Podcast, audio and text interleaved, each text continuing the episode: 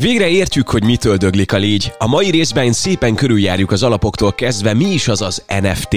Egyesek szerint csak úri hóbort, ugyanis vannak olyan exkluzív klubok, ahol ezzel a jópofa belépővel hitelesítjük tagságunkat, amihez extra szolgáltatások is járnak. Valamilyen szinten egy új gazdasági szektort is teremtenek a virtuális tokenek, ami főként a művészeknek és zenészeknek, alkotóknak is megoldás lehet a szerzői jogdíjak későbbi kezeléséhez. De vajon mennyi pénzt kell beleölni, vagy mennyi mennyit lehet, kell nekünk saját NFT, mennyire ellophatatlan vagy biztonságos, és mindez hogyan kapcsolódik a kripto és a blockchain világ, ez mind kiderül a mai Refekt epizódban. Ez itt a Refekt, egy podcast a jövőről, a legmodernebb technológia szemüvegén keresztül. A házigazda Juhász Pálint. Az NFT-ket boncolgatjuk, szedjük ki a virtuális térből, vagy rakjuk bele, azt majd meglátjuk, hogy hogyan lehet csinálni. Márk Engelhart, vagy Engelhart Márk a vendégünk, az AMG DAO társalapítója. Szia Márk! Szia Bálint! Már is azzal indítanék, hogy miért vagy Márk Engelhart, ezt nagyon sok helyen láttam videókban, cikkekben. Ez egy tudatos marketing, hogy megfordítod a neved, vagy esetleg nemzetközi felmenőkkel rendelkezel? Mind a kettő. Keresztanyám csinált azt hiszem egy ilyen családfa kutatást így egyszer, és akkor ugye nyilvánvalóan, nyilvánvalóan vissza tudtuk vezetni osztrák felmenőkre így a családot, én azért kezdtem el Mark Engelhartként használni, mert én sokkal többet mozgok már külföldön, a befektetőink is ugye a, a cégben, amit alapítottunk külföldiek, tehát hogy nekem valamiért ez sokkal természetesebben jön minden platformot, ahol, amit lehet angolul használok. Ez nekem ilyen nyelvszinten tartás is, meg ilyen, hogy igazából nekem már így ajánlja fel a rendszer, aztán utána, hogy kinek mit jelez ki, az meg ugye már ott, ott rajtad múlik, hogy te milyen nyelven használsz mondjuk egy Facebookot, Instát hasonló. Úgyhogy nekem a Mark Engelhart az így megy, illetve én vagyok a felelős általában az angol nyelvű tartalmakért, szóval ezt, ezt így uh, gildem, vagy a cégem belül is, úgyhogy ezért így rámentem a Mark Engelhartra. Meg saját perked is, hogy nem is kell nagyon fordítgatni a nevedet. Most gondolod, egy Bálint Juhászt, az hogy magyarázol el bárkinek? Tehát, hogy én nekem ez így, vannak problémáim, mind a kiejtéssel, mind azzal, hogy ez most melyik a vezetékneved, melyik a... Próbáltál elmenni abba az irányba, hogy lefordítod a nevedet? Valentine Shepard, ez a DJ nevem, de ez majd egy másik epizód, nice, epizód okay. témája lesz. Okay. És inkább beszéljünk arról, hogy te hogy jutottál a, nem tudom, a hálószobádban elkezdtél gémelni annó, édesanyád éjjel háromkor kopogtatott az ajtón, hogy most már le, kéne feküdni. Ja. Hogy hogy indult el a gaming világába fiatalom? Az első gépemet, ami szerintem vitt játékokat, azt én 5 évesen kaptam, de én már a, a PC-knek a világába csöppentem be. Ugyanúgy, mint a bitcoinnál, amikor megkülönböztetik az embereket abban, hogy mikor fektetett be a bitcoinba, ugyanígy van a gamingben is, hogy te mikortól vagy gamer, és akkor tudod, hogyha már sokkal régebbi retro készülőket használtál. Mi volt az első játék? Az első játék az az Oroszlán király és az Aladdin volt. Amiben Simba gurult? Igen, amiben a Simba gurult, és sose tudtam tovább a negyedik pályán, azt hiszem, mert mindig, tehát én nem, nem értettem. Sőt, lehet, hogy még előtte volt egyébként ilyen Lost Vikings, meg Golden Axe, meg ilyenek, tehát ezek a DOS alapú játékok, most, hogy így elkezdek emlékezni. Ezek indítottak el így a gaming journey tulajdonképpen, viszont nem pusoltak el odáig, hogy játékfejlesztő irányba elmenni. Tehát sose gondoltam bele, mint karrierbe, hogy én most játékokat szeretnék fejleszteni, ezeket úgy mindig nagyon szerettem, meg a játékos kultúra egy bennem volt. Elkezdtem bizniszsel foglalkozni, a külkeren végeztem nemzetközi gazdálkodást, és MSC helyett elkezdtem magamat így kódingra képezni, mert úgy gondoltam, hogy én azt szeret, igazából én, én technológiával szeretnék foglalkozni, hogy megtanultam programozni olyan szinten, hogy átlássa a különböző architektúrákat, a, olyan szinten, hogy basic dolgokat meg tudjak csinálni tulajdonképpen, de valamiért így kialakult egy jó beszélőként, meg nagyon mély megértésem a technológia iránt, úgyhogy alkalmaztak egy győri cégnél, mint hát Sales, Sales Account Manager a, a technológia világába. Egyedi szoftver fejlesztettünk, mert mobil alkalmazásokat, és akkor itt viszont nekem volt egy váltásom, amikor elkezdtünk chatbotokat építeni, tehát ugye olyan alkalmazásokat, amikkel az emberek tudtak beszélgetni, és ez ugye cégen belül volt, tehát akkor megcsináltunk egy terméket, viszont ezeken nagyon-nagyon megtetszett maga az a rész, hogy semmiből fel tudtál húzni valamit, úgyhogy technológia az alapja. Úgy gondoltam, hogy a gaming iránti szenvedélyemet, illetve azt, hogy én szeretnék valamit építeni a világban, azt egy összekapcsolom, és a startup, amit elkezdtünk építeni két akkori társalapítómmal, az egy ilyen mesterséges intelligencia alapú játékos segítő volt tulajdonképpen, ami hangalapon működött, tehát miközben játszottál valamivel, és bármi kérdésed volt, bárhol elakadtál, akkor csak megkérdezted, hogy én hogy jutok tovább itt, légy adjál tippeket itt ott, és akkor segített neked úgy, hogy nem kellett kimenned a játék játékból. Igazából ez egy jó kis termék volt, de nem találtuk meg bele igazán a sikert, tehát hogy nem találtunk. Nem volt az, Monet- aki, olyan ember, aki fizetett érte? Igen, vagy? nem, nem volt jó a monetizációja. A, a, Discordon, a Discordon ugye, ahol a gaming így él tulajdonképpen, a közösség így él mindenhol. Discordon nagyon jó közösséget felépítettünk, tehát abban nagyon-nagyon jók voltunk, hogy játékosokat bevonzunk, hogy adjatok léci feedbacket, hogy hogy működjön, nyilván véleményezzétek, milyen játékokat támogassunk ilyenek, de maga az eszköz az, az vagy technológiailag csúszott félre, mert még nem tudtuk azt úgy megcsinálni, hogy szerettük volna, vagy pedig a játékosok nem használták. Úgy, tehát ez a klasszik, nem megyek bele most a Startup 101-ba, de ezek voltak, amikor a userek mondták meg, hogy nekem kéne timer, és akkor tudod, hogy, hogy visszaszámoljon, mikor mit tudom én a League of Legends-be a baron meghal, és akkor így lássam, hogy szóljon a fülembe, hogy akkor meghalt. De igazából nem használta senki, miután elkészült. Szóval az ilyen kicsit furcsa volt. Mi volt ennek a projektnek a legnagyobb tanulsága? Ennek a projektnek a legnagyobb tanulsága az volt, hogy a csapat számít a legtöbbet, amikor építesz egy, egy technológiai megoldást. Tehát, hogy én, ha bár úgy gondolom, hogy ügyesen tudok fejleszteni, ha kell, én nem voltam az a megrögzött AI fejlesztő sosem, aki kellett volna ehhez a projekthez. Illetve az nekünk az első startupunk volt, tehát nem volt tapasztalatunk, ami ugye nekem azt is hozza, hogy igazából egy startup életébe, akár advisory szinten, akár alapító szinten mindig kell valaki, aki egy tapasztaltabb csóka vagy csaj, aki, aki segít nektek így előrébb jutni és kiválogatni azt, hogy milyen irányba érdemes meg hogy menni. Kortás vagy mentor? Hát, ez jó kérdés. Mentorokban sose találtuk meg igazán mi azt, aki úgy igazán tudott sokat segíteni, lehet, hogy rossz helyen kerestünk, vagy rossz embereket kerestünk. Um, én, én úgy érzem, hogy, hogy, hogy csapattársban erősebb, hogyha hogy találsz olyan embert, aki, aki tapasztaltabb, és tudja vinni így a, a, a, tudja nyomni előre a szekeret. És akkor igazából így értünk el, tehát hogy egy, egyfajta három vagy négy éves tapasztalattal a hátunk mögött kezdtük el csinálni ezt a kriptogaminges, közösséges dolgot, ami tulajdonképpen arról szól, hogy mi NFT-ket vásárolunk játékokba, és ezeket az NFT-ket játékosok tudják használni arra, hogy pénzt keressenek a játékból, tehát ők kriptót termelnek egy játékban, majd annak a 70%-át ők megtartják, és a 30%-át meg visszaadják nekünk. Tehát úgy működünk, mint mondjuk, nem tudom, Uber vagy a főtaxi itt Pesten, hogy akkor ugye a játékos a, a vállalkozóknál nincsenek autók, hanem az a főtaxi, csak odaadja az autót, hogy vezessed, és akkor adjuk, és akkor megosztjuk utána a bevételt. És mi is ugyanezt a modellt alkalmaztuk ezekre a kriptós játékokra. A, ez nagyon híres, modell, nagyon népszerű modell lett így Ázsiában, a Fülöp-szigeteken, stb. helyeken, mert ugye ott, mit tudom én, egy 100-200 dolláros bevételből, amit el tudtak érni a játékosok, full megéltek belőle. Tehát, hogy Covid alatt, amikor a Fülöp-szigeteken nem volt turizmus, és ugye az a főbevételi forrása az embereknek ott, hogy a turizmusból, tehát kiszolgálják nyilván turistákat, ők kvázi többet is tudtak keresni, mint hogyha lett volna turizmus, tehát onnan nagyon, ott nagyon beindult ez az úgynevezett play to earn ö, dolog. Mi pedig azt mondtuk a, az Ádámmal, a- akit még a Fry, akivel még az előző céget is alapítottuk, hogy figyelj, próbáljuk már meg itt Közép-Kelet-Európában ezt elkezdeni csinálni. És elkezdtünk mi játszani, elkezdett a hugom játszani, a hugom barátja játszani, és egyre nagyobb lett a közösség, aktívak voltunk Facebookon, Redditen, különböző csoportokban, egyre nagyobb lett a közösség, majd decemberben úgy döntöttünk, hogy akkor mi ezt szeretnénk úgy csinálni, hogy kockázati tőkével sokkal nagyobb, mint ameddig így bárki csinálta mondjuk itt a régióban, és bevontunk kockázati tőkét, a, felét egy magyar befektetőtársaságtól, az Octagon VC-től, a másik felét pedig nemzetközi angyal befektetőktől, akik tényleg hatalmas nevek a szakmában, és azóta kvázi bárhova, ahova szeretnénk be tudunk kerülni, bármilyen játékhoz, bármekkora nagy is legyen, mert olyan emberek vannak nálunk, akik amúgy náluk is dolgoznak, vagy advisorként ott vannak náluk. Januárban megalapítottuk a céget, tehát még azelőtt kaptunk pénzt, hogy alapítottunk volna a céget, ami hatalmas bizalom a befektetőktől. Most 5 hónapos a cégünk, Észtországban alapítottuk meg, 13 ezeren vagyunk Discordon, és 1500-al játszanak úgy játékokkal, hogy pénzt is keresnek vele, és most én ennek vagyok így a társalapítója, még így a, a menedzsere tulajdonképpen. No hát, hogyha az AMG DAO-ról majd beszélni fogunk mindenféleképpen, hogy hogyan lehet a kriptogaming közösségből pénzt keresni, viszont előtte még léci ezt a hogyan termelünk kriptót, miközben játszunk, meg mi az az NFT, ezeket már nagyon sokszor megkérdeztük, nagyon sokan elmondták, de még mindig nem értjük. az szerintem egy kvázi egyszerű dolog. Láttam ilyen mémeket, hogy mikor megpróbál elmagyarázni a nagyszüleinek, hogy miket csinálsz, tudod, és akkor, hogy én most youtuber vagyok, és még azt se tudod elmagyarázni igazából, hogy most miért vagy youtuber, az mit jelent nekik, és akkor egy aranyosan így néznek. Ez nem feltétlenül. Az én mamám az tökre vevő erre, sőt a nice. szomszéd, 87 éves nagyi, ugyancsak Mhm. nyomja a Facebookot, tehát ő már fenn van. Ezért mamám az tudatosan úgy döntött, hogy őt ez így nem érdekli, de mindig képbe van azzal, amit a unokatesem vagy én mondom. Akkor, akkor, akkor ő lesz előttem, miközben elmagyarázom. Jó, köszi. Jó, szóval az NFT-ket, hogy megértsük, ugye ez a non-fungible token angolul, ezért cserébe ugye a fungible tokenek is, amik az úgynevezett hát felcserélhető tokenek, vagy pedig uh, helyettesíthető tokenek.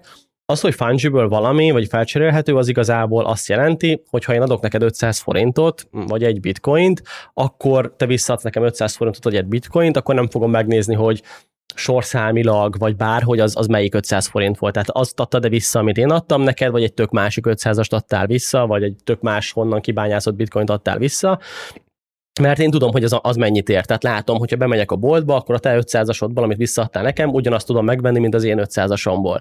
Ezek felcserélhetőek, tehát hogy egy az egybe tudod váltani az értékük alapján őket, mert 500 forint az egy elő 500 forint. A nem felcserélhető vagy a nem helyettesíthető eszközök, azok pedig azok a dolgok, amiknek nem tudod egyeztetni az árát egy az egyben. Tehát mondjuk az én autómért nem adnám oda a te autódat, vagy az én lakásomért, nem tudom, Budapest belvárosában, ha lenne, akkor esetleg nem adná valaki oda a nem tudom, Miskolci lakását, mert nem tudja egyeztetni, nem, nem, tehát a különböző dolgok adják az értékét annak a dolog, annak a szingatlannak, amik mindenhol más, tehát mindenkinek más az értékpercepciója egy ilyennel kapcsolatban, tehát nem tud egy az egybe kicserélni őket, mindig van az, hogy esetleg ráfizessél ilyenek. A technológia világában ezek a nem felcserélhető vagy nem helyettesíthető eszközök, ezek tulajdonképpen a különböző képek, videók, zenék, fájlok, olyan fájlok, amiknek igazából most úgy nincs tulajdonosa, tehát hogy igazából egy Ctrl-C, Ctrl-V-vel jobb klikmentéssel le tudsz menteni bármi képet az internetről, és nem igazán tudod, hogy az kié volt originál, tehát hogy az, az hova tartozott, az ki csinálta, azt max vissza tudod nyomozni, de nem feltétlenül akarod. Erre jöttek létre ugye a, a nem felcserélhető tokenek, azért nem felcserélhető, mert hivatalosan nem helyettesíthető token, de mi nem felcserélhetőnek hívjuk, mert akkor magyarul is kijön, hogy NFT, és az, igen, az igen, igen. Vén. Az NFT-k azok pedig azt kezdték el csinálni, hogy ugyanúgy, mint ahogy ha te most rendelkezel egy autóval, vagy egy lakással, vagy bármivel, akkor van róla egy törzskönyved, vagy adott lapot, hogy az a tiéd, tehát hozzá tartozik, nem tud bejönni oda, nem tudom, bárki, és azt mondani, hogy már pedig én akkor mától itt lakok, és ez az enyém. Tehát ugye ez a megfelelője annak, amikor csak lementesz valami képet, hogy bejött egy csávó, azt mondta, hogy már pedig ez enyém volt, tehát és azt láthatod, hogy mit tudom én a te képeddel van ő fenn Instagramon, vagy mit tudom én Tinderen akár, hogy akkor ő most így azt így használja. És az NFT-k pedig azt hozták létre, hogy az, ezt a digitális tulajdonjogodat, ezt végre ellenőrizhetően tud tartani. Tehát ha van egy kép, ha van egy videó, ha van egy zenefál, ha van egy bármi, akkor visszakövethetően tud bizonyítani, hogy azt te hoztad létre a digitális világban, a digitális éterben. Meg tudod mondani, hogy mennyit hoztál létre belőle, meg tudod mondani azt is, hogy hogy hoztad létre akár, meg hogy amikor te létrehoztad, akkor milyen tulajdonságai voltak. Tehát mit tudom én, piros volt, ha egy képről beszélünk, akkor piros háttere volt, voltak rajta fák, csajoddal voltál rajta, meg ilyeneket meg tudsz csinálni, és amikor valaki ezt elkezdi használni, akkor, hogyha, amint ugye az NFT-knek a mainstream elterjedése elkezdődik, akkor az emberek vissza tudják ellenőrizni, hogy oké, okay, rendben használja három ember ugyanazt a képet, de igazából ki volt eredetileg. És ez az, amit az NFT-k létrehoztak, tehát ugyanannak a megfelelője, mint hogy a Mona Lisa most a Louvre-ban van, és az egy, egy festmény, bárki lefényképezheti, bárki kiteheti háttérképnek, bármit csinálnak vele, de tulajdonilag nem az övüké. Viszont ezt ugye úgy tudjuk bizonyítani, hogy ugye nyilván ott a Louvre-nak vannak különböző dokumentumai, ahol hitelesítették, meg azt mondták, hogy jó, ez ugye hozzánk tartozik, meg ki a zónás, stb. Ez most jelenleg digitális világban eddig nem létezett, viszont az NFT-kkel most már létezik. Tehát minden egyes olyan dolgot, ami a generálásáról szól annak a digitális fájlnak, azt te most már tudod rögzíteni egy olyan technológiával, egy olyan úgynevezett blokkláncon, ami nagyon transzparens, addig él, ameddig egy embernek is fut a telefonján, és igazából decentralizált, tehát senki nem tudja centrálisan eldönteni, egy központi hatalomként, hogy nem az nem a tiéd, hanem, hanem te létrehoztad, és az egész hálózat megegyezik abba, hogy az a tiéd. Azért kezd el megnyitni a világot, és azért jók az NFT-k a jelenlegi világunkban, mert nagyon sokszor már a digitális életünk az fontosabb, mint maga a fizikai életünk olyan szempontból, hogy a, a képeid, amit Instagramon vannak, amikor visszaélnek vele, a fájét, ha zenész vagy, és akkor elkezdesz valamit kitenni, mit tudom én, a, akár Spotify-ra, akár bárhova, és valaki lemásolja ilyenek, az neked fájdalom, mert ugye te, kre, te kreáltad, de nem tudod sose bizonyítani, hogy azt te csináltad először, hanem ők is azt mondják meg te is, és akkor erősebb kutya ugye az, aki, aki, aki megnyeri azt a harcot, és ezért fontos, hogy így, ilyen NFT-kkel viszont ez már ilyen, ilyen nagyon-nagyon nagy része bizonyítható. Így most már teljes mértékben a gyűjtőket is át tudják, tehát különböző fizikai tárgyak gyűjtők minősítőt is át tudják, át tudják csábítani a digitális formátumra, ugyanis végre van egy olyan technológia, ami azt mondja, hogy én garantálom neked, hogy az a dolog, amit megvettél, vagy amit elkezdesz gyűjteni, az tényleg a tiéd, tényleg eredeti előállítójától vetted, és tényleg csak egy darab létezik belőle a világon, vagy mondjuk tíz. Ki hitelesíti ezt a tranzakciót, vagy mi hitelesíti, illetve maga ez a blokklánc hogy jön létre? Annyit tudunk róla, hogy ugye van egy végtelen algoritmus, uh-huh. amiben beleütődik az a mondjuk a tranzakció, vagy az a dátum, amikor te, és egy valamilyen értéken megvásárol azt a digitális bármit. Többfajta hitelesítési verzió létezik. Vannak Oroszországban olyan múzeumok, amik azt csinálták, hogy NFT formában is kiadták azt a festményt, tehát hogy digitalizálták a festményt, és megmaradt a fizikai valójában is a festmény. Tehát, hogy jelenleg hibrid megoldásokról beszélünk a nagyon hiteles verziók esetén, mert egy NFT ma úgy jön létre, hogy tulajdonképpen felmész, felmehetsz egy platformra, végigmehetünk rajta majd, hogyha esetleg kérdés, de hogy ha te legenerálod magadnak, akkor igazából most jelenleg egy bármilyen képből tudsz NFT-t csinálni. Azt, hogy az emberek látják, hogy ezt te generáltad le, de úgy vágják, hogy a Mona Lisa amúgy az nem a tiéd, akkor tehát még mindig csinálsz NFT-t a Mona tulajdonképpen, ha nagyon szeretnél, de azt mindenki tudja, hogy nem a tiéd. És ezért most jelenleg az NFT-k azok nagyon jól működnek négy-öt iparágban. Egyik nyilván a gaming, a második ugye a, a zenék, a harmadik pedig ez, amikor ilyen hibrid verzióban csinálod a művészeteket.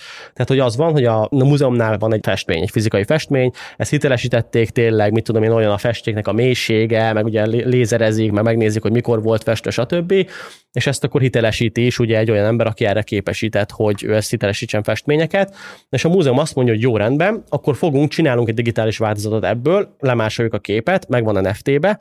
Az NFT-t ugyanúgy, ugyanaz a hitelesítő, aki a képet is hitelesítette, hitelesíti neked, tehát ezt bele tudod csomagolni egy ilyen NFT-s ilyen kis kódbázisba tulajdonképpen, és az történik, hogy a múzeumok azt mondják, hogy nem a fizikai példányt értékesítjük, hanem ezt az NFT-t ugyanannyiba kerül az NFT, mint, a, mint hogy elvinnéd onnan a képet, csak nyilván adózási tartalma az más lesz, hogyha a világot járja, és akkor úgy veszik meg emberek ezeket a, mint tudom, akár Van Gogh képeket is, hogy megvették az NFT-t, és akkor azt teszik ki a lakásukba, hogy ott nekem megvan NFT-ben ugye ez a Van Gogh képem, de a fizikai verziója az ott van a múzeumban. És úgy tudod beváltani, hogyha te nagyon szállítani szeretnéd, meg tényleg szereted a szagát, meg fogdosni, meg ilyenek, akkor bemész a múzeumba, megmutatod, hogy tiéd az NFT, ugye ott van a tárcádban, eléget az, elégetik az NFT-t, ami azt jelenti, hogy megsemmisítik, tehát nem lesz többet ott a láncon, hanem egy másik tranzakcióval ugye nullifájolják, tehát hogy eltávolítják a tranzakciót a blokkláncról, és oda, és megkapod a festményt, és akkor azonnantól kezdve a tiéd, és nincsen NFT. Tehát ez most működik a hitelesítési szempontból, olyan szempontból, hogy jelenleg bárki bármikor csinálhat NFT-t, az pedig most egy ilyen olyan probléma, hogy igen, már megvan mindenkinek az eszköze rá, jelenleg a maguk az, hogy ki mennyire hiteles dolgokat csinál, azokat, azok vagy ilyen külső úgynevezett orákulumokból táplálkoznak, tehát hogy orákulum megmondja, hogy ha Mona Lisa az már egy regisztrált trademark valahol, akkor megmondja, hogy hopp, ezt nem hozhatják létre ezt az NFT-t ezen a láncon, mert én már látom, hogy az létezik valahol. Szóval hogy folyamatosan megy a technológia felé, hogy mondjuk ne tudjon csak mindenki boldog-boldogtalan létrehozni NFT-ket, és le tudják, és mondjuk esetleg másolni, de de jelenleg így, így, így az, hogy regisztrálsz egy fájlt egy blokkláncon, az egy viszonylag egyszerű procedúra. Ez az orákulum, ez valamilyen digitális attassé, hogy úgy mondjam, vagy tehát nem egy múzeumnak az igazgatója, vagy egy nem, ilyen nem, szakmai nem, stáb?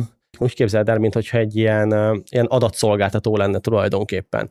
Tehát ezek az oracle vagy orákulumok úgy működnek, hogy sokszor használják őket mondjuk a kriptó árának a csekkelésére. Azok a tranzakciók, amik egy blokkláncon történnek, azok nagyon gyakran tök drágák, meg lassúak még. Tehát, hogy sokszor ugye össze szokták hasonlítani a tranzakció sebességet, a tranzakciók mennyiségét, mondjuk egy vizával vagy Mastercarddal, akik vagy 40 ezer tranzakciót meg tudnak csinálni másodpercenként, míg egy bitcoin 10 perc még átmegy valakinek. Szóval az nyilván nem teszi lehetővé, hogy olyan igazán hasznos fizetőeszköz legyen. Most képzeld, hogy ott lesz a pékségben, fizetsz, és akkor itt 10 perc múlva szólnak, hogy akkor köszönjük szépen, átjött a bitcoin, az, az, az nem jó. Tehát a, bitcoin ez nem jó fizetőeszköz ebben a formájában. Nyilván dolgoznak rajta ilyen Lightning Network meg ilyenekkel, de a blockchain tranzakciók azok drágák. Tehát úgy pontosan azért, mert a láncon ugye, mivel decentralizált, ezért mindenki részese, és te vagy bárki, aki itt ül, jóvá tud hagyni tranzakciókat, ezért mindennek ára van, mert te csak akkor veszel részt a láncban, hogy jóvá hagyjál tranzakciókat, hogyha incentivizálva vagy pénzügyileg, tehát pénzügyileg motivált vagy, hogy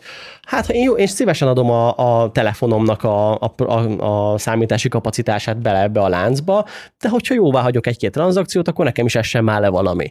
És akkor ugye ezek azok a kis tranzakciós díjak, amik egy blokkláncban még benne vannak, ezek nem a központnak mennek, mint mondjuk egy banknál, hogy akkor megcsárgyolnak 1002-re, hogyha 40 eurót akarsz utalni, hanem, hanem csak ilyen kicsi díjak, amik, még mind, amik az embereknek mennek, és akkor tudod kezdeni gyűjteni. tulajdonképpen az adott kriptót, és ezek az orákulumok azért jöttek létre, hogy nem minden adatot, ami folyamatosan változik, tehát képzeld el egy Ethereumnak az árát, most láttátok, biztos elkezdett lefele esni, elég keményen, most ilyen medve piacban vagyunk benne, tehát ha ez minden egyes alkalommal, amikor változik kicsit az ár az Ethereumnak, jóvá kéne írni a láncon, az egy nagyon-nagyon drága tranzakció sor lenne, tehát tényleg azt képzeld el, hogy minden változást akkor regisztrálni a láncon, az baromi drága, Úgyhogy ezek az orákulok létrejöttek külsőleg, hogy akkor, amikor lekéri a lánc az adatokat, hogy most légy szíves küld, hogy mennyibe kerül, akkor leküldi neki, hogy folyamatosan frissül, és a lánc pedig csak akkor kéri, amikor éppen tranzakció van, és tudja, hogy amúgy is fizetnél érte. Így, így kell elképzelni őket. Hát egy kicsit elképzelhetetlen, de nehéz. A maga a blokklánc az akkor fizikailag sehol nincs? Fizikailag mindenkinél van. Tehát, hogy úgy működik, hogy ha mondjuk elképzelsz egy, egy banki rendszer, ugye a, a bitcoin versus bankok a legizgalmasabb ilyen csatatér, úgyhogy az azt mondom, hogy legalább kriptovaluták és bankok ugye a legizgalmasabb csatatér. A magát a blokklánc technológiát bankok is elkezdték már használni különböző tranzakciók, különböző embereknek így a, a hitelesítésére, de ugye az egész úgy jött létre, hogyha nagyon megnézed a bitcoin extrémista embereket, akkor ők azok, akik azt mondják, hogy nincs bankokra szükségünk, mert ők igazából csak azt a funkciót látják el, amit egy matematikai algoritmus már el tud látni. Ami azt jelenti, hogy ha nekem nincs egy bitcoinom, akkor én akarok egy bitcoint utalni egy másik csávónak. Ehhez nem kell egy bank, hogy megmondja nekem, hogy van egy bitcoinom, hanem elég egy matematikai rendszernek, meg egy tárcának kommunikálni egymással, hogy a csávónak van egyáltalán pénze, hogy küldjön valakinek, sőt a másik csávó tudja esetleg fogadni, vagy ő ugye egy létező ember kell. Ez a centralizáltnak és decentralizációnak ugye a harca egymással. A centralizáció az, amikor minden tranzakció, amit küldesz, az bemegy mondjuk egy bankhoz, akik a bankszámládat tartják, akkor megnézik, hogy jó, akkor van 1000 forintod, és 500-at szeretnél utalni a Bálintnak, akkor itt van a Bálintnak 500, mi elveszünk 50-et, és akkor neked marad, mit tudom én, 450. Ezt így ők döntik el, tehát ők szabályoznak tulajdonképpen mindent. Egy decentralizált lánc, az pedig minden egyes embernek, aki a hálózaton fent van, nekik a, a telefonján, számítógépen hasonlóan él egy másolata annak a láncnak, tehát mindenki pontosan tudja, hogy neked az adott pillanatban mennyi bitcoinod van, és amikor update a lánc, mert mondjuk jött még egy tranzakciós kaptál egy bitcoint, akkor neked az a láncon lévő emberek jóvá hagynak egy bitcoint, a másik csávótól, aki küldte, attól levonnak egy bitcoint, és utána frissül mindenkinek a rendszere. Tehát nem kellett hozzá egy darab ember, vagy egy darab központi intézmény, aki ezt így felügyeli, hogy akkor ez tök jó legyen, és akkor az emberek hogy kereskednek egymással pénzt, hanem van egy rendszer, amiben megbízol, mert annyira biztonságosan működik matematikailag, hogy nem kell egy, egy felső intézmény. És valahol itt van az, hogy a bankok nem feltétlenül szeretik annyira ezt a decentralizált rendszert. Így él a blokklánc, tehát így van, hogy, hogy mindenki egy decentralizált elosztott hálózaton. Van egy applikáció, akkor a számítógépemen valamennyi tárhelyre letöltődik az adat, ez az aktuális blokklánc update és akkor néha nekem meg ki kell pipálgatnom egy, egy tranzakciót, és ebben van a zsé. Nem, nem, is kell, tehát igazából a, a, a gépen, igen, az történik magától. Tehát ha azt mondod, hogy te mondjuk bitcoin bányás szeretnél lenni, ami nem egy kifizetődő dolog, mert sokkal nagyobb, sokkal több gép dolgozik már rajta, hogy az úgynevezett proof of work, tehát ugye ezek a tranzakciók, azok, hogy jóváhagyásra kerüljenek, azért megy egyfajta verseny. Tehát azt képzeld el a bitcoinnál, hogy a bitcoin az létrehozott egy olyan motivációs rendszert, amikor pénzzel motiválják az embereket abba, hogy részt vegyenek egy hálózatban. Ugyanezzel a rendszerrel pedig demotiválják az ilyen bedektöröket, tehát a hackereket, meg azokat, akik mondjuk rosszat akarnának a hálózatnak. Tehát azt csinálták, olyan, olyan rendszert raktak össze, hogy sokkal jobban megéri neked jónak lenni a játékban, mint rossznak. Amikor egy tranzakció mondjuk megtörténik egy bitcoin láncon, és ha bitcoinnal elmondom, akkor mindenhol így történik tulajdonképpen, egy fontos dolgot kívül. Tehát az történik, hogy először mennek ugye bitcoin tranzakciók, ezeket összegyűjtik egy, egy ilyen táblázatot képzelj el, és akkor ugye egyre bővül a táblázat, 4000, 400 tranzakciót tud egy, egy ilyen kis láncszem tárolni, 4400 bitcoin tranzakciót tud tárolni egy ilyen kis láncszem, és amikor megtelik 4400, akkor ez az adattömeg, ez ellátódik egy, egy titkosított úgynevezett hash és ezt a hash ezt bele kell passzintani a láncnak az előző tagjaiba. Tehát akkor elkezdődik egy ilyen verseny számítógépek között, hogy olyan számokat keresnek, amik megfelelhet, megfele, amiket meg tudnak feleltetni a lánc előző tagjának.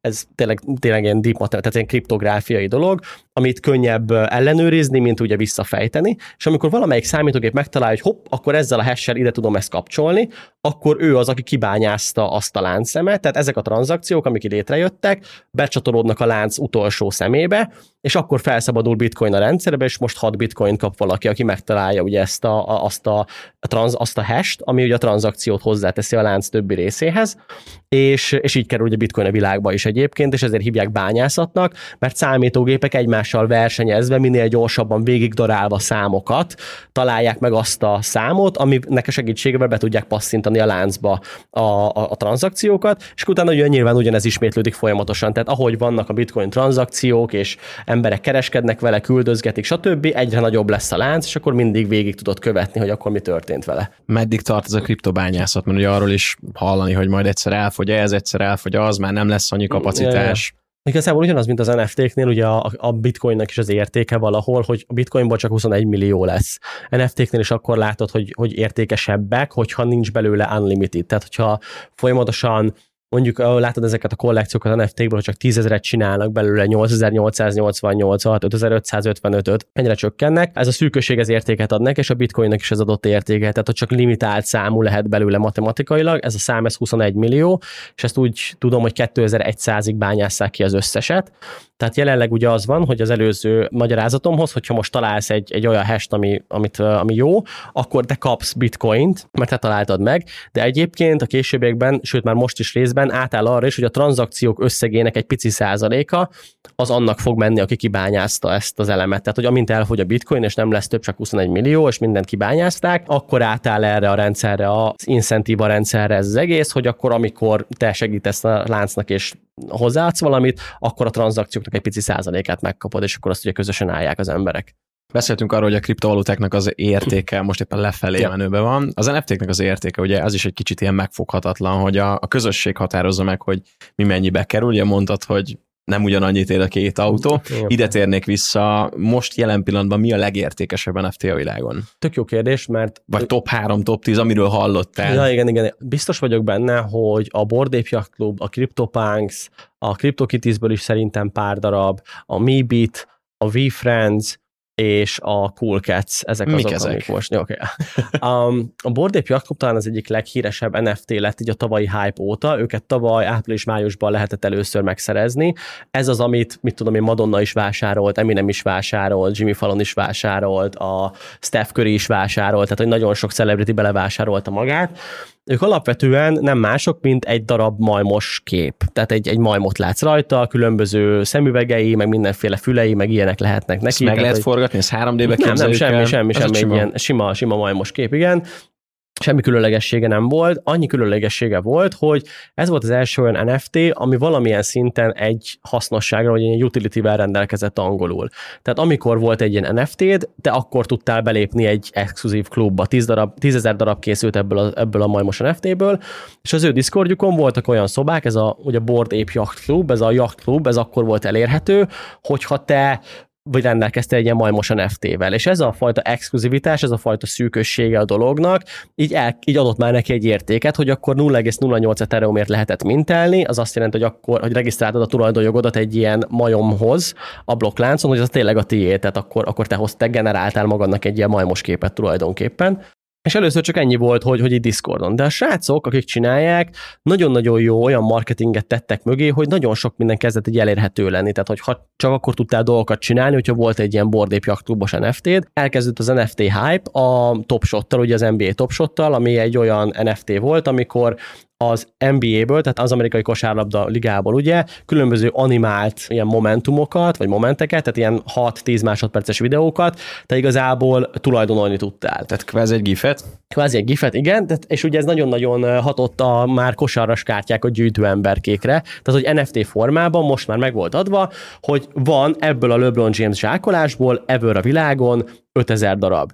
És a 23-as számú LeBron James NFT amikor zsákolt egyet, az elkelt, mint tudom 250 ezer dollárért, mert valakinek annyit ért mondjuk ez az NFT, amikor LeBron James zsákol, nagyon érdekes volt, mert a, ugye az NBA nem adott hozzá copyrightot. Tehát, hogyha te megvettél egy ilyen LeBron James kosar zsákolást, akkor te nem tulajdonoltad azt a momentumot, tehát te nem tudod azt mondani a YouTube-nak, hogy srácok, ha ezt akarjátok használni, akkor adjatok nekem pénzt, vagy, vagy bármi ilyesmi. Az egyszerűen azokat az embereket, akik addig is gyűjtötték a kosaras kártyákat, csak fizikai valójukban, és megtörtént velük esetleg az, hogy muterot kidobja, vagy tudod, nem tudom, felporszívózza, mint Pokémon tazókat, tudod, meg ilyenek, azok most már így nem jönnek létre, mert digitálisan a tulajdonjog az egész el volt a láncon, és ezt, ezt csinálta nagyon jól a Topshot, és ilyen nagyon sok, 2-300 millió dollárt szereztek abból, hogy ilyen kosaras pakkokat adtak el tulajdonképpen, és ők NFT-k voltak, de ők nem mondták el senkinek, hogy azok NFT-k egyébként, tehát nem láttad, hogy te NFT-ket gyűjtesz, csak láttad, hogy ebből limitált darab létezik, és ha tudtad, mik azok az NFT-k, akkor tudtad, hogy ez akkor NFT. A Top Shot felfutásával,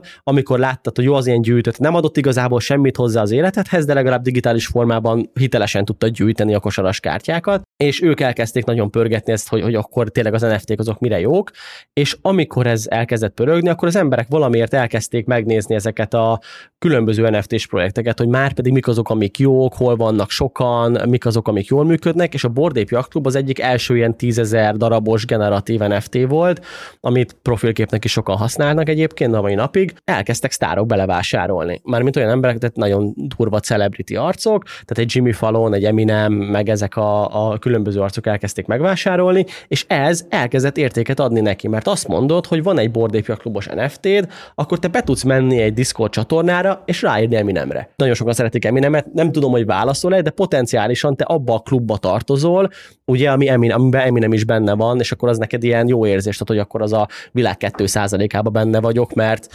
a bordép jaktklubosok szoktak csinálni exkluzív bulikat is például, ahol csak a bordép ennek a felmutatásával és a hitelesítésével tudod, tudsz bemenni például, és lehet, hogy elkapod Eminemet, meg ilyen, az ilyen, az ilyen jó érzés az embereknek, és erre, erre kezdtek el játsz, rájátszani.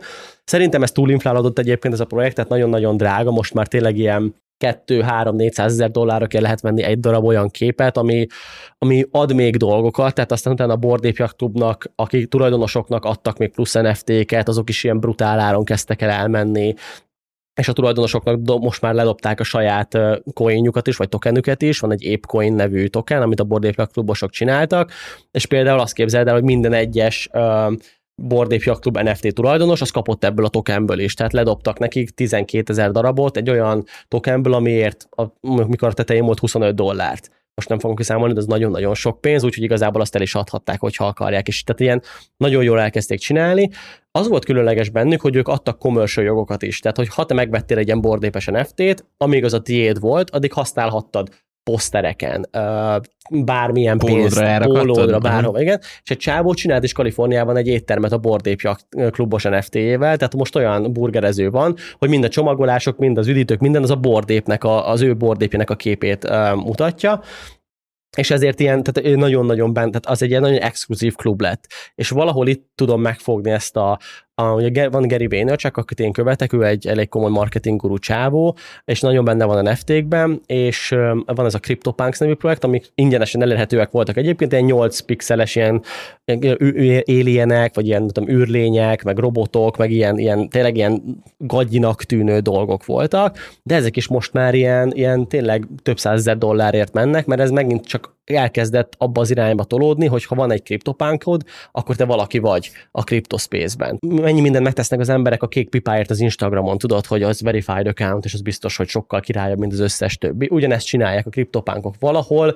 egyfajta elismert, tehát nekünk pszichológiailag embereknek az egy, egy hovatartozást, egy ilyen, egy ilyen presztist jelent, hogyha ilyenünk van, tehát egy digitális világban nyilván nem a C63 AMG Mercedes fogod bevinni, és akkor beállsz fel a Facebooknak a metaverzumába, hanem vagy egy kriptopánkod, és akkor te azzal vagy valaki, mert neked az hivatalosan uh, ugye ellenőrizhetően az a te kriptopánkod. A Twitter el is kezdte csinálni ugye az iOS-en, hogyha verified NFT-d van, akkor neked ilyen, ilyen oktogon képed van, tulajdonképpen oktogon alakú, hatszög alakú képed van. És ez, ez, ez adja nekik az értékét. Tehát ezek a régebbi NFT-s projektek, ezek, ezek így kezdték el csinálni. És amit látsz tendencia, az az, hogy azok az NFT-k lesznek értékesek, mint például a Cool Cats és a V-Friends, amik, amik adnak valamit az embereknek. A V-Friends az Gary Vaynerchuknak a saját rajzait kezdte el NFT formátumban árulni, mindegyikből limitált létezik, csak mivel a csáv az egy ilyen motivational speaker is, meg ilyen nagyon-nagyon jól tudhatni az emberekre, ezért elkezdte hozzátenni a V-Friends képeihez azt, hogy Mindenki, először is az volt, hogy mindenki 10 darabot adott ki belőle, és mindenki, akinek volt egy VFrenze, az elmehet három éven keresztül, az a belépő arra a konferenciára, amit őt, ő csak az NFT-knek hozott létre. Tehát ha neked van VFrenzed, akkor nem tudsz venni sehol se jegyet, nem, tud, nem, nem tudsz elérni semmit, csak ha van VFrenzed, mert megveszed valakitől, ugye a másodlagos piac is nagyon fontos az NFT-knél, de ha megveszed valakitől, akkor tudsz bemenni. Plusz csinált olyanokat, hogy ha neked van egy hívás homár nevű NFT-d, akkor ugye tudsz vele beszélni egy fél órát, mondjuk valamikor, mikor be tudod foglalni magad a naptárába, és akkor te Geri Vaynerchukkkal tudsz beszélgetni egy az egyben bármiről, amiről szeretnél, és akkor három éven keresztül azt hiszem fél évente van egy ilyen lehetőséget, hogy elhasználd, hogyha van az az NFT-d.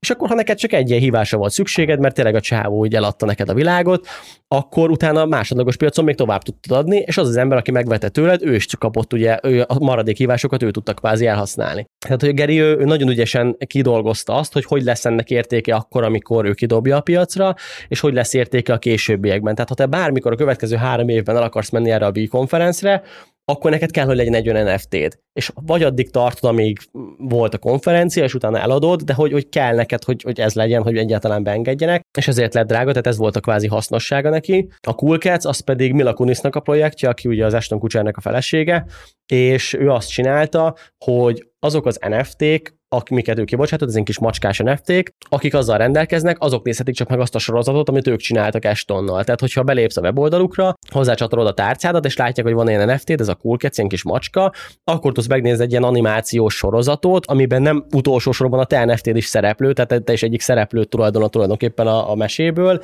meg benne vannak ilyen, nem tudom, Vitalik Buterinnel is, azt hiszem, neki is van egy macskája, meg, meg ilyenek. Tehát, hogy ezek a dolgok, amik abból jönnek ki, hogy mi, mint emberek szeretünk tulajdonolni dolgokat, és az NFT-k azok a digitális javakat teszik tulajdonolhatóvá igazából, ez lehet, hogy furcsa magyar mondat volt, de ez adja nekik az értékét nagyon sokszor, plusz ugye adnak érte valamit, hogy van, és ez, ez így, ez így ez segít neked navigálni a digitális világot. Tehát, hogy óriási marketing branding igazából ilyen exkluzív klubokat hoznak létre, és akkor ugye maga az a hype, ami így létrejön, az húzza magával azt, hogy mondjuk mi is hallunk arról, hogy NFT, és szeretnénk valamiféle ilyet magunkével tenni. Igen, igen, igen. Tehát hogy ugye itt a, ugyanaz, mint a festményeknél, tehát ugye uh-huh. beszélünk objektív és szubjektív értékről, ahol az objektív érték az, mint én, levegő, víz, mind a ketten tudjuk, ugyanannyit ér nekünk, mert ha nem lélegzünk, akkor meghalunk, ha nem iszunk vizet, ugyanezt történik velünk. Viszont a szubjektív érték az egy érdekes dolog, tehát hogy kinek mi mennyit ér. A, ha egy barátom megkínál Izlandra repülőjegyel 70 ezer forintért, de nem akarok Izlandra menni, akkor, akkor nem fogadom el, nem kell, nem, nem veszek, nem, nem akarok meg nem akarom megvenni, mert nem, ak- nem szeretem azt a helyet. Hogyha szeretnék elmenni, de mondjuk ablak mellé szól a jegyem, de én szeretek a folyosó mellett ülni, akkor megint azt mondom, hogy á, inkább legyen 35, mert ablak mellett utálok ülni, és akkor az így nem, nem annyira jó nekem, úgyhogy létszi akkor. Tehát, hogy, hogy ezek az értékek így megvannak a szubjektív értékek, és vala, akiknek ez nagyon sokat ér, és ugye ők tartják fenn így az árát ezeknek a dolgoknak, tehát amennyit te kérsz érte, és valakinek ér annyit, akkor ő megadja a kocsit is fel tud rakni használt autónra, mit tudom én, 100 millió forintért, mondjuk egy Trabantot, akinek ér annyit, az meg fogja venni. És itt ez az objektív-szubjektív érték szerintem nagyon segít megérteni az NFT-ket, mert végre most az van, hogyha te azt mondod, hogy neked ér egy festmény annyit, amennyit fizetsz érte, és bejön egy másik csávó, és rákattint jobb klik szévesszel, vagy mentés másként el, akkor az nem lesz az ő tulajdona. Hát mutogathatja, hogy neki ez tetszik, de nem lesz az ő tulajdona, és az neked egy jó érzés, hogy viszont a te tulajdonod. És valahol itt kell megfogni az NFT-ket szerintem. Sokaknak ennyire tárgyilagos az a dolog, mert hogy sokan ennyire materiálisak, hogyha még meg sem fogható, mert a virtuális térben van, de hogy mégis akarják azt, hogy az az enyém legyen. Igen, itt, itt az van, hogy én sokszor előveszem a metaverzum koncepciót, ugye itt a, ebben az egész NFT-s témában, mert az NFT-k azok egy metaverzumnak a általános trendjében sokkal jobban értelmezhetőek, mint úgy, hogyha én most csak itt a nem tudom, fizikai világot preferálom, és szeretek autóval járogatni mindenhova, akkor az nekem tök jó, hogy foghatok dolgokat, mint egy metaverzumban, ahol esélyed sincs fizikai tárgyakat így bárhogy interakcióba lépni velük, vagy valami. Tehát, hogyha a metaverzumot te úgy képzeled el, nyilván extrém példa, de valahol e felé látjuk, hogy halad a világ, mert a Microsoft is megvette az Activision Blizzardot, az Nvidia is metaverzumon dolgozik, Facebook át is nevezte magát metára, a Fortnite-ban is látjuk, Epic Games is ugye folyamatosan ezeket a különböző, tehát digitális világokban élünk most már tulajdonképpen, és a legextrémebb verzióját veszed a metaverzumnak, amit a filmekben is láttál, csávók otthon ülnek, vagy állnak egy ilyen gépen, és akkor VR szemüveg fel, meg haptikus ruha, és akkor mozognak, meg ilyenek. Na, abban a világban sokkal jobban tud értelmezni az NFT-ket, neked, hogy neked ezt digitális ö, tárgyat, azt miért kell tulajdonolnod, mert az, mit tudom én, csak egy darab, a Ready Player van az egyik legnagyobb ilyen film vagy könyv, és abban is volt egy ilyen, nem tudom, Zemeckis Cube, ami visszaforgatta az időt, abban is egy darab volt az egész világon, az egész Oasis-ben. De honnan tudod, hogy abból egy darab van? Onnan, hogy kell egy alsó blokklánc technológia, ami garantálja neked, hogy abból tényleg csak egy darab van, és a csáva azért fizetett érte annyi, nem tudom, aranyat, amit a ját, ami, vagy ilyen Oasis coint, ami ugye volt az Oasis-ben a, a fizetőeszköz, mert abból tudta, hogy csak egy darab létezik. És, és ez van, hogy amint elkezdesz metaverzumban gondolkozni, meg abban, hogy a digitális világ így, így, így átveszi a szerepet így a fizikai felett, akkor már, vagy, vagy értékesebb lesz, akkor már jobban tudod értékelni az NFT-ket. Ez jelenleg most egy spekulatív eszköz, amit emberek így, így nézegetnek és vásárolnak, és jobb esetben jól járnak vele, rosszabb esetben meg rosszabbul. Igen. Ez egy zseniális mondat volt. és a, ha már a Ready Player One-t emlegetted, az, hogy egy ilyen 20 négyzetméteres konténerben, a sötétségben üldögéljünk és éljünk a metaverzumban víz és levegővel, az mennyire reális. Az van, hogy uh, sokan vannak. Nagyon sokan ezen. vannak otthon, akik tényleg egész nap a gép előtt ülnek, Igen. és lebzselnek, zabáljuk a pizzát, esszük a chipset, én is voltam ilyen időszakomban, de hogy ez... Igen, mert a Covid bebizonyította nekünk valamilyen szinten, hogy ugye, mint ami otthonról is tudunk dolgozni, tudod meg, hogy igazából van egyfajta szó, aztán kialakult ez a zoom fatig mindenkiben, tudod, hogy nem akarunk már zoomolni se, hanem mindenki kikapcsolt kamerával ült ott előtt, és nem akartunk beszélgetni. És most már van olyan AI technológia, ami ráteszi az arcunkat, igen, igen, igen, igen, igen. oda se kell nem um, sminkelni. Igen, tehát hogy izgalmas. A, valahol a Covid az mutatta, hogy, hogy az emberek így nagyon, tehát a gaming az nagyon szárnyalt a Covid alatt, tehát nagyon, ott ugye ott szocializálódtak az emberek, tehát egyfajta social háló úgy így lesz benne.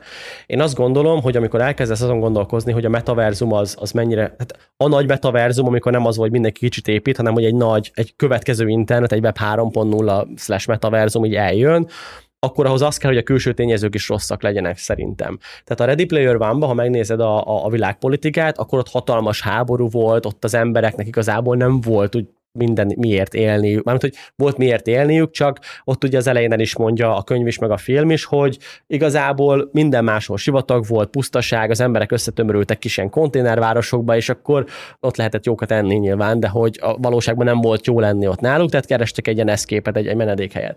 Amit én most látok a metaverzumnál, ez ebben a trendben, az az, hogy keresünk egy újfajta gazdasági erőforrás, mint emberiség. Tehát, hogy Kínában is lelassult ugye a növekedés, akkor a világgazdasággal azért vannak is súk folyamatosan, van, mit tudom én, háborúk, stb. Tehát, hogy a metaverzumot, hogyha létrehozunk egy ilyen újfajta gazdaságot, amit ugye mi irányítunk akár kriptón keresztül, akkor ott is lehet egyfajta termelés, tehát ott is vannak olyan dolgok, amiket előállít. A játékokban ugye vannak srácok, akik azzal keresnek, hogy ők a kovácsok egy adott játékba, és ők csak eladják az itemeket, amiket ők kovácsolnak így otthon, stb. De hogy ez, ez a metaverzum, ez egy ahhoz, hogy az a verzió eljöjjön, ami nagyon ezekben az ilyen könyvekben van, amikor, amikor utopisztikus, hogy akkor mindenki tök jól érzi magát a metaverzumon, ahhoz szerintem az kell, hogy tényleg valami nagyon-nagyon durva dolog történjen a világba, és ne is akarjunk kimenni, ne is legyen lehetőségünk kimenni, aztán pedig lesznek emberek, tehát szerintem az első metaverzum az opcionális lesz. Ha te szeretnéd, akkor benne vagy, ha nem vagy benne, és én azt szeretném, hogy ilyen legyen. Ha nem, akkor pedig bár eljöhetsz ide, és akkor tudsz beszélni egy podcastbe, tehát nem kell becsatlakoznod az avatároddal kívülről. Én kipróbáltam, van egy MetaQuestem, és kipróbáltam azt, hogy van egy meeting, ahol mindenki körüli az asztalt az avatárjával, és akkor én megrajzolgatok a táblára, meg ilyenek. Nem volt rossz, de még mindig nem az az élmény, mint amikor igazából tudod brainstorming voltok egy kicsit, mert még mindig azért füle, fejeden rajta van izzadsz, mit tudom én, az, az nem annyira jó. Vannak a srácok, a, a Pokémon Go fejlesztői, ez a Niantic, ők ugye ezt a kiterjesztett valóságot csinálják. Tehát emlékeztek a Pokémon Go-ra egy mentél, és akkor kaptad el a Pokémonokat itt a városba, és akkor azt láttad, Szent hogy a... István Park egy nagyon jó hely volt. Na igen, azt, azt mondod, megmentem, a hősök terén is mentél, és akkor ott ültek az emberek itt 20-as csapatokba verődve, és vadázták Pikachu-t, vagy nem tudom, éppen valami gymet próbáltak így elfogni, meg ilyenek. És a Niantic úgy képzeli a metaverzumot, hogy az a kiterjesztett valóságon keresztül jó. Tehát, hogy amikor te felveszel egy, egy augmented reality szemüveget, és ránézel itt bárhova, akkor tud, hogy hol vagy, mit tudom én, mekkora négyzetméter ez az épület, és ha vannak NFT, tehát olyan, olyan eszközök, amik a tieid, akkor te azt meg tudod osztani másokkal is, tehát hogy mit tudom, van egy pikachu akkor ugye én látom, mert rajtam van a szemüveg, hogy akkor itt poppol mondjuk a nyakamon, de te is látnád, mert meg van veled osztva ugye az, amit én látok, és tudod, hogy az az enyém, és az én pikachu így viszem jobbra-balra, tehát úgy jövök meg helyekre, hogy itt vagyok pikachu És ők úgy gondolják, hogy azért így fontos, mert ha kiterjesztett valósággal, még van egy social eleme az egésznek, tehát még, még hajlandóak vagyunk fizikailag találkozni egymással, még hajlandóak vagyunk bandázni, elmenni helyekre, stb. Még egy nagyon extrém metaverzumban ott már ott ugye arról szól, hogy te VR-ban vagy a valaki az, aki szeretnél lenni, ott fejezed ki saját magadat, és az nem ugyanolyan, egy ilyen kiterjesztett valóságos metaverzumban ott meg még azért megvannak ezek a social együttlétek, hát aztán meg van, ami most van, tehát hogy kb. számítógépen keresztül, a képernyődön keresztül tudsz mászkálni egy avatároddal, ugye, mint tudom én, Decentraland földjén vagy ilyenek. Van esély egy nagyon extrém metaverzumra egyébként, hogy emberek, akiknek mondjuk akár nincs lehetősége így máshogy kapcsolódni a társadalomhoz, akkor esetleg azt próbálják meg. Nagyon sok ember lesz, aki, akinek a fel van ajánlva, mint opció, akkor szeretne élni vele, hogy akkor abban él, meg, meg ilyenek, tehát és akkor ők aszteroidát bányásznak mondjuk, és akkor eladják másoknak, akinek az fontos, hogy valahol itt van ugye ez a nekünk is a játéknak a koncepciója, hogy miért jók ezek a játékok, de még jelenleg nem vagyok annyira extrém, hogy azt mondom, hogy csak az fog létezni, hanem szerintem lesz egy, egy ilyen nagyon hibrid megoldás, és az, hogy a digitális életünk egyre jobban így, így hozzánk csatolódik, az meg nem kérdés, mert nagyon sok emberrel találkozol, aki meg, hat megkérdezi, hogy figyelj, vállalnád, hogy beépítsék ide az okos telefonodat, és akkor itt tud nyomkodni, és nem merül le soha, azt mondja, hogy ja, amúgy igen, az nem lenne rossz, mert úgyis mindig nálam van, tudod, és valahogy így állok hozzá. Az nft mondtad, hogy egyre mainstreamebbé válik majd, vagy válhat majd. Hol látod ennek mondjuk akár évszámban megjelölve az időszakát, illetve lesz ennek a lufinak ilyen kipukkadása, tehát hogy mondjuk elértéktelendik ez, vagy mondjuk akkor a Shakira, Eminem, Katy Perry és a többiek játszott, ez mindig is meg lesz. Az NFT-k most kicsit olyanok, legalábbis abban a világban, ahol én mozgok, mint a, mobil alkalmazások voltak régen. Mindenki mindenre mobil alkalmazást akart fejleszteni.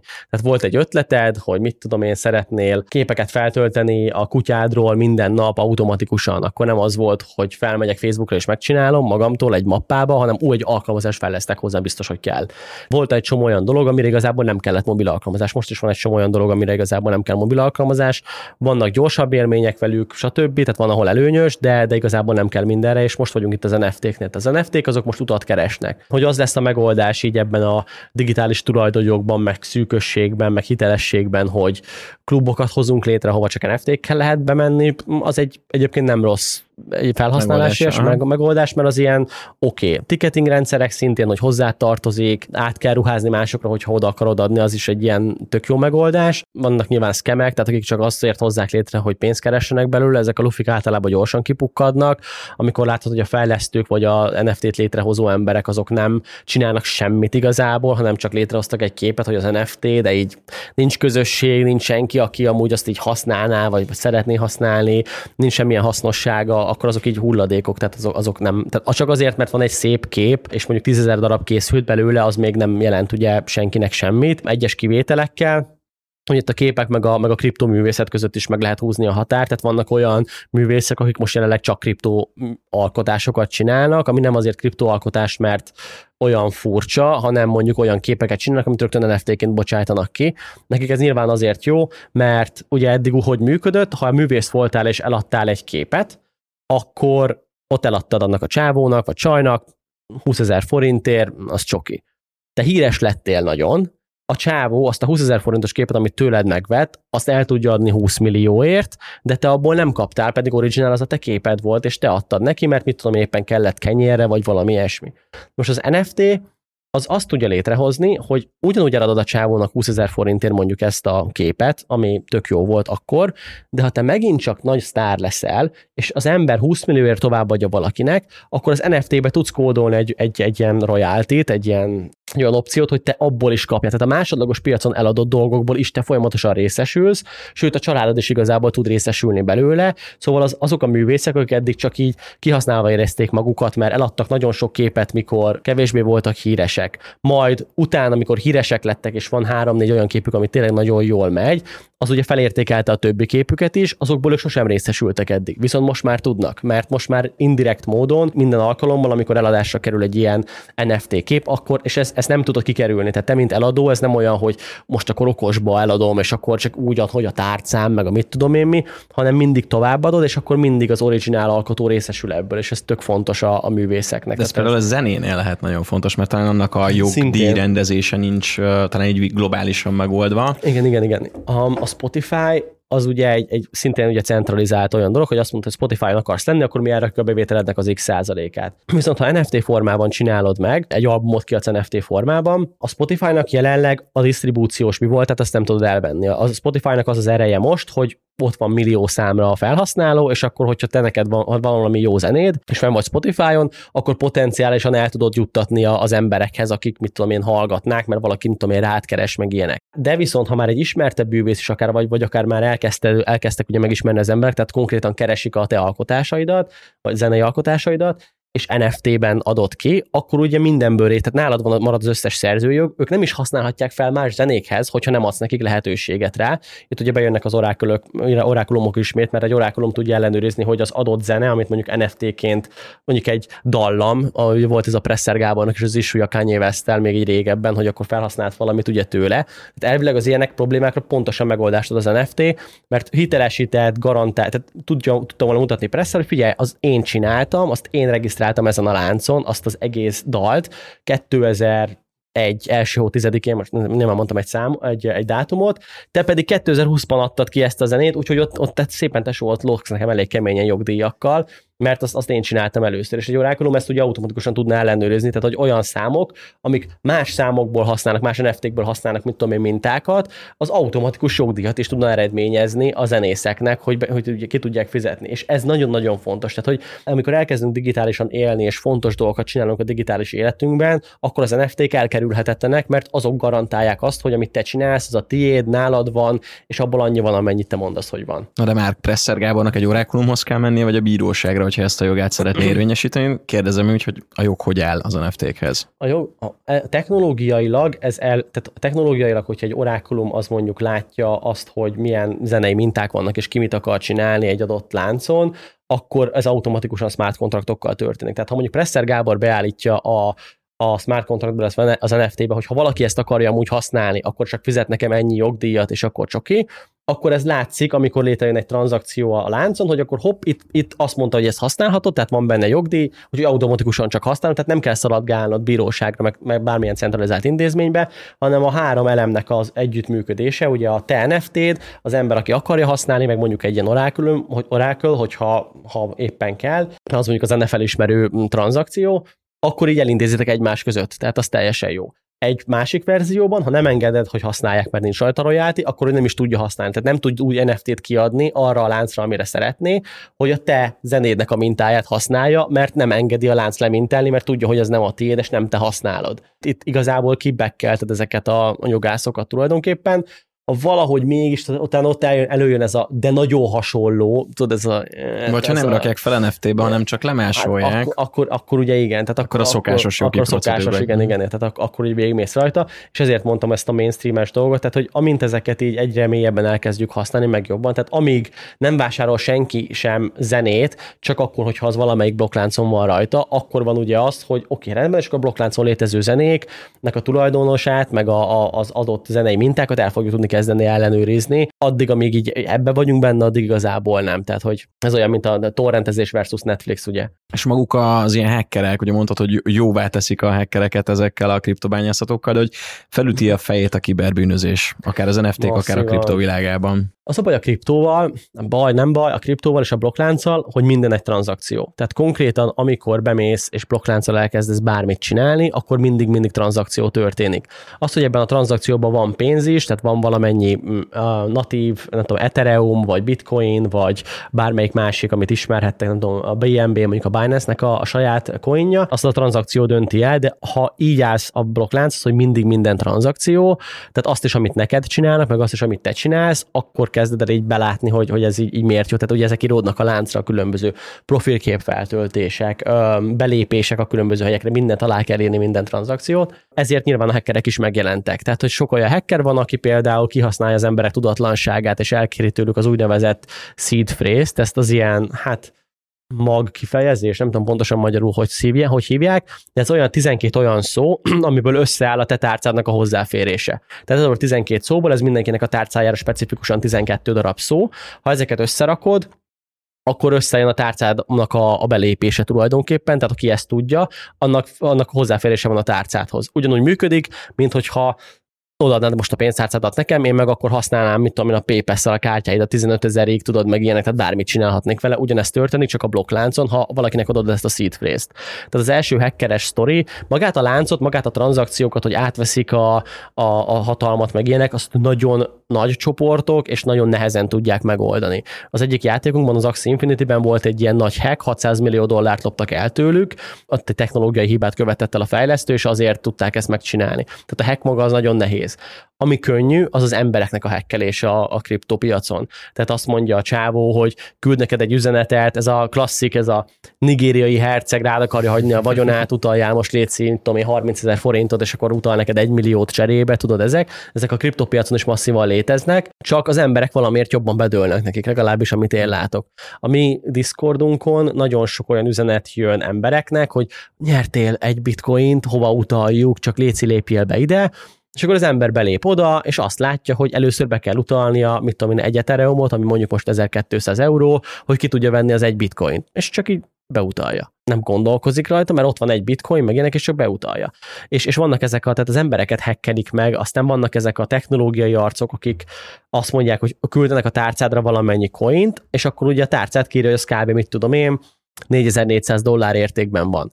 De ahhoz, hogy kived, kell egy másik coinból lenni a tárcádon, hogy a tranzakció végbe menjen, és ők azt csinálják, hogy folyamatosan emelik a díját a tranzakciónak. Tehát először azt látod, hogy ki akarod venni 4400 dollárt, úgyhogy kérsz valakitől kölcsön 100 dollárt, hogy uff, fúj, visszafizetem a kétszeresét, mert akkor te vagy az okos, tudod, és akkor csak kétszeresébe került, és akkor 4200 megmarad, de akkor te jól átverted a haverodat, és megkaptad ezt, akkor utána el, el a tranzakciót, mert látod, hogy 50 dollárba kerül, ugye, mert most annyi token, de hogy 50 dollárnyi tokenbe kerül, és amikor végben menne a tranzakció, akkor először a hackerek, ugye a saját, az, az ők irányítják már azt a tranzakciót, mert az ő coinjukkal történik ez, tehát ők rátesznek egy fit, hogy amúgy 50 dollár volt a fia az, hogy mi átváltsuk neked egyáltalán, plusz jönne a láncnak a díja, plusz ugye az, hogy egyáltalán um, kicserélődik maga a token, tehát átváltod, ez az átváltás díja, úgy, mint a, a reptéren is, amikor eurót váltasz forintra, ugye ott, ott, ott is van egy asszony, aki kezeli a sztorit, és ugyanezt csinálja, csak és az asztalnak is van egy díja, ugye, amennyiért vált. És ezzel játszanak.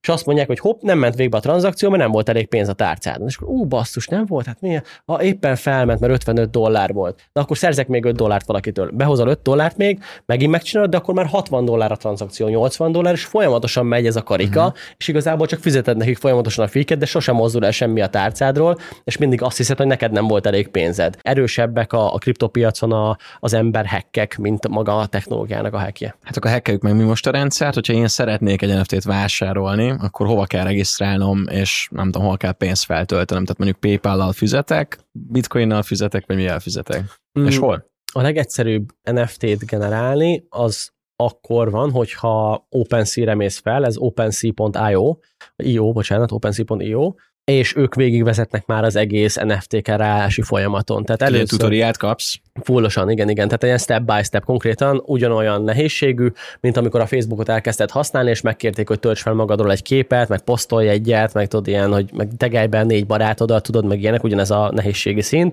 Ha bemész OpenSea-re, akkor először ilyen kollekciót kell létrehoznod, tehát először létrehozol egy, mit tudom én, Juhász Bálint kollekciót, és akkor utána kezded el feltölteni a képeket, amiket te csináltál. Minden képnek meg tudod adni, hogy te egyáltalán el akarod-e adni, vagy, vagy csak mit tudom én, hogyha valaki meg akarná venni, akkor engeded neki, hogy mit tudom én, elkezdjen bidelni rá, egy aukciót el tudsz kezdeni csinálni a képethez. Tudsz beletenni olyan dolgot, hogy például, hogyha megveszi valaki, akkor mondjuk kap automatikusan egy meghívót ebbe a podcastbe. Tehát, hogy ide jöhet akkor, és akkor be tud foglalni egy időpontot, és ide jöhet, hogyha az NFT-je megvan, és akkor tud beszélni dolgokról, amiről szeretne. Tehát ezeket mind-mind OpenSea meg tudod csinálni, és utána beállítod azt is, hogyha valaki megveszi, akkor utána másodlagos piacon mekkora értéke legyen, bocsánat, másodlagos piacon, ha eladják, akkor mennyi szálljon hozzád vissza folyamatosan, tehát royalty, és ez egy ilyen tényleg ilyen klikkelgetős, így neked kell kitalálni dolog, és úgynevezett lazy mintinggel dolgozik, tehát neked, amikor felteszel egy NFT-t OpenSea-re, akkor nem kell fizetned semmit, hanem akkor, amikor megveszi valaki azt az NFT-t, akkor kerül kvázi regisztrálásra a láncon, és akkor kell fizetni a, azt a tranzakciós díjat, ami akkor éppen amennyibe került. Tehát akkor kicsit leszázalékolt téged, de... Onnantól... Igen, igen, igen, igen. Tehát, hogy mit tudom én, tavaly ilyenkor szerintem nehezebb lett volna NFT-t csinálni, mint most. Most már körülbelül olyan nehézsége van, mint eBay-re feltölteni egy, egy bármilyen, vagy Amazonra feltölteni egy bármilyen tárgyat, amit el akarsz adni. Most a podcast felvétel után majd szeretnék TikTokra veled csinálni egy NFT-t, úgyhogy majd itt rajzolunk, hoztam Nice. iPad-et meg Jó. iPad. Egy dolgot mondj még el kérlek, hogy az AMG DAO-nál hogyan csináltok pénzt abból, hogy játszatok, és Ja, ó. hol szerepel ebben az NFT? Az NFT-k ott szerepelnek ebben, hogy a játékokban eddig az történt, hogyha nagyon sok órát töltöttél Valoranttal, vagy League of Legends-el, Minecraft-tel, Fortnite-tal, akkor neked semmilyen pénzügyi pluszod nem volt belőle. Tehát, hogy igazából Hát, csak költöd. akkor volt. Igen, de most e- akkor olyan... e-sport- e-sportolóknak, Aha. meg streamereknek persze volt, de olyan, olyan azzal, hogyha te most a League of Legends-ben megvettél mondjuk nagyon sok skint, tehát egy különböző kinézetet a, a karaktereidnek, akkor ahogy uninstaláltad a játékot, az így elveszett. Tehát lehet, hogy beletettél 100 ezer forintot, meg az életet, tehát olyan emberekkel beszélgetek, 11 ezer órákat raktak a League of Legends-be, tudod? Tehát az ilyen nagyon-nagyon sokat, fo- és, és, és ne, nem volt belőle új upside-ot. Tehát nem mindenkiből lesz e-sportoló, mert nem mindenki annyira ügyes, de mégis a, azok a játékok, amikkel játszol, azokból, azokból kéne, energiát meg időt szánsz teszel bele, tehát ugyanúgy, mint mondjuk egy munkába. És az NFT-k valahol ezt kezdték el először létrehozni. Tehát először csak annyi történt a játékokban, hogy egyes játékfejlesztők azt mondták, hogy az én játékomban, ha te veszel valamit, az egy NFT.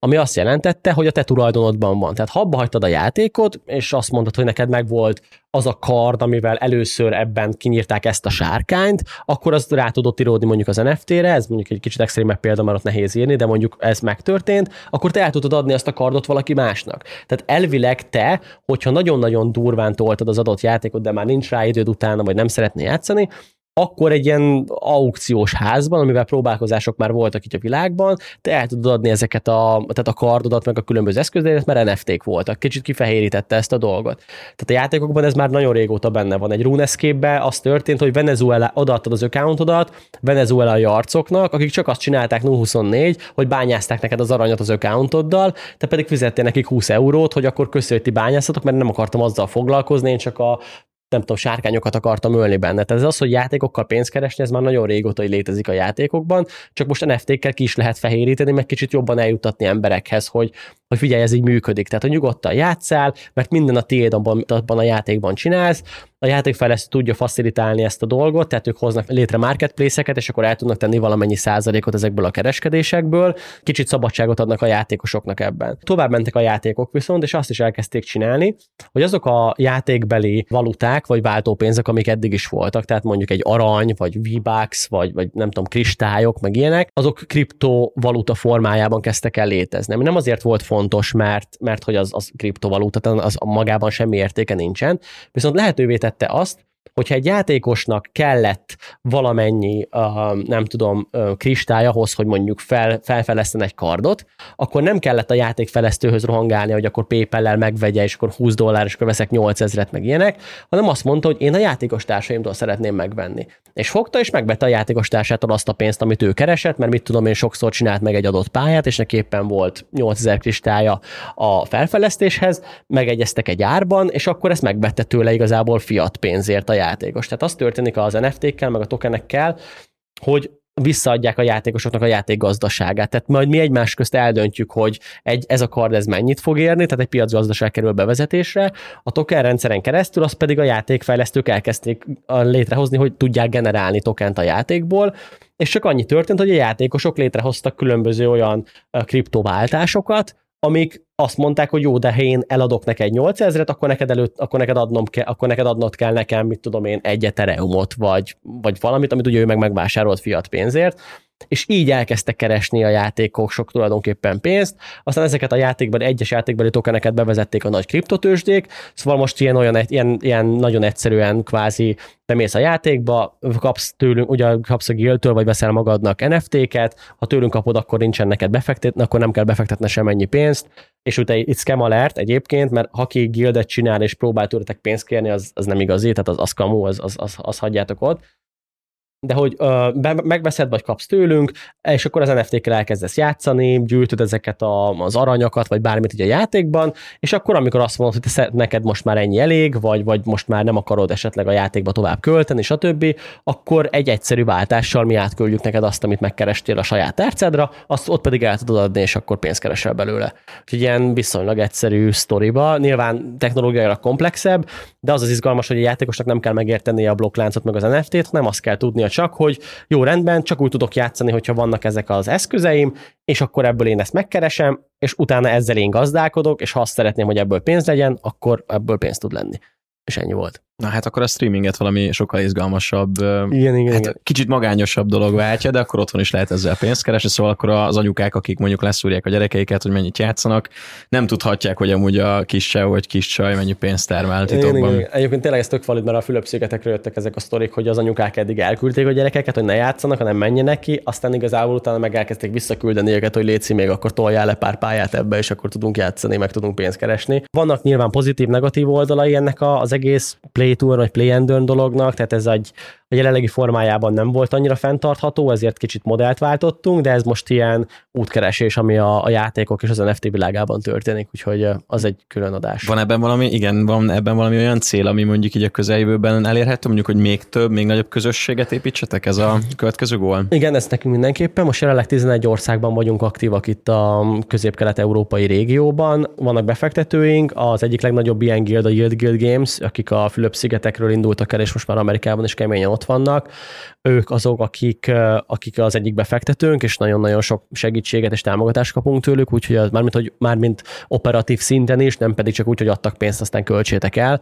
Úgyhogy mi most azt tervezzük, hogy még több országba elmegyünk, remélhetőleg Magyarországon is tovább tudunk növekedni, eljutni olyan emberekhez, akik nem csak a gémerek, hanem mondjuk nagyon sokan vannak nálunk most jelenleg otthon ülő anyukák, gyerekkel otthon vannak, vagy babával otthon vannak, és akkor babázás közben tök jó, hogy tudnak egy kis plusz pénzt keresni, és akkor mégse ilyen, ők nem a bonyolultabb játékokat kapják, hanem vannak ilyen Candy Crush nehézségű játékok is tulajdonképpen. Nyilván, ha szeretnének valami durvábbal, akkor bármikor, de, de vannak ilyen nagyon hyper casual játékaink, amikkel így csak így fanolsz, nem tudom, a metrón, meg szeretnél, meg, meg utazol valahova, és csak játszol, és akkor mégis közben kvázi kerestél valamit, amit szerintem így nem tud semmi se legyőzni, úgyhogy az egy ilyen nagyon jó kis koncepció. Akkor a Forbes címlappal párhuzamosan várunk vissza a következő ah, epizódban, és hát akkor most ilyen tájföldi anyuka leszek, aki elküldelek. Köszönöm, hogy Köszönöm itt szépen. voltál az epizódban Engelhart Márk, az MGDO társalapítója, de akkor most csinálunk egy TikTok videót arról, hogy hogyan csinálunk NFT-t. Oké, okay, király. No, Még egy kérdés. Mondja. Legértékesebb NFT-d, amit van? Mennyibe kerül? Hát nem feltétlenül, hogy mennyibe kerül, de akár azt is hozzáteheted. Most jelenleg... Gyűjtöd-e? Vagy... Igen, gyűjtöm, nagyon sok kollekcióm van. Én jelenleg arra mentem rá, hogy olyan játék hogy a játékokhoz tartozó NFT-ket vegyek, amiket később majd használni lehet a játékokban, és a legértékesebb NFT most jelenleg 3 Ethereum, ami mondjuk egy millió forint, az ilyen az okos. És ez kinek a kardja, vagy kinek a köpenye? Az senkinek sem, a, senki sem. A, az egyik befektetőnk, a Jeff, ő az OpenSea-nél, ennél, a, ahol most meg fogjuk csinálni az NFT-t, ott dolgozott, mint, mint partner, és megnéztem az ő tárcáját, ugye nyilván a blokkláncban nagyon jó transzparencia van, tehát meg tudod nézni bárkinek az eszközeit, hogy mi, mi, mi, van, mi van nála. Snoop Doggnak is meg tudod nézni egyébként a tárcáját, meg Elon Musknak, meg ilyeneknek, tehát nagyon kemény az egész, és onnan vadáztam pár dolgot, ami szerintem nekem is tetszett, és a Jeffnek meg volt, és láttam egy, ez ami most profilképem is, ez az ilyen, ez a majmos játékban egy, egy kép, és akkor nagyon áron alatt meg tudtam venni, tehát ilyen 0,06 ért vettem meg, és most most ér hármat, úgyhogy, úgyhogy az tök jó. Körülök. Hát le a kalappal. Köszönöm át még egyszer, hogy jöttél. Köszönöm, köszönöm a kívást. Ez volt a Refekt, Juhász Bálintal. További tartalmakért, epizódokért keres bennünket a Spotify-on, az Apple Podcast-ben és a további podcast platformokon.